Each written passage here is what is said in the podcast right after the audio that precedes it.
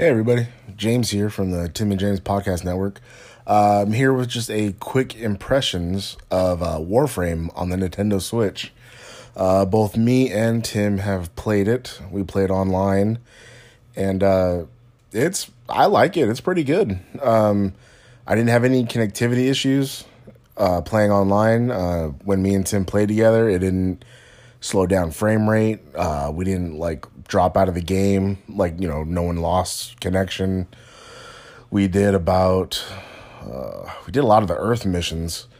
Um, it, it game has changed a lot since uh, since the last time I played it. I played it uh, somewhere in the first year of the PS4 being released.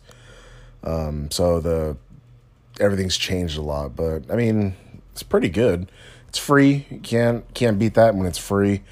Um, you know, as with the Xbox and the PlayStation, there is microtransactions, and but you could buy uh, this type of currency where you could buy like other Tennos and other weapons and stuff. But um, so far, me and Tim seem to be doing okay with uh, just getting like mod cards things and upgrading our uh, staffs and weapons and out of a bow and I think he has a um, like a rifle.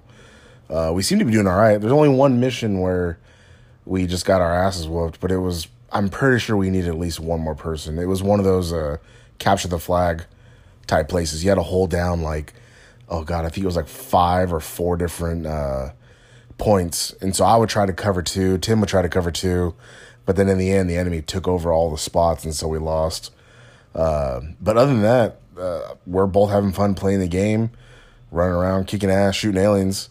Um, I know Tim had something to say for it. Uh, what would you what you think of it, Tim? Yeah, it's pretty good, I guess. And there you have it, two rave reviews from the both of us.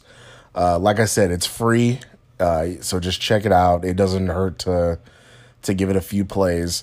Uh, the tutorial is a little long. I'll admit that.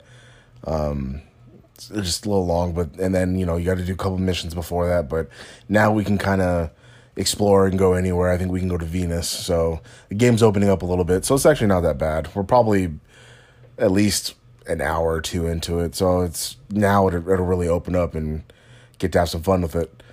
So uh, yeah, there are there is our first impression of Warframe for the Nintendo Switch.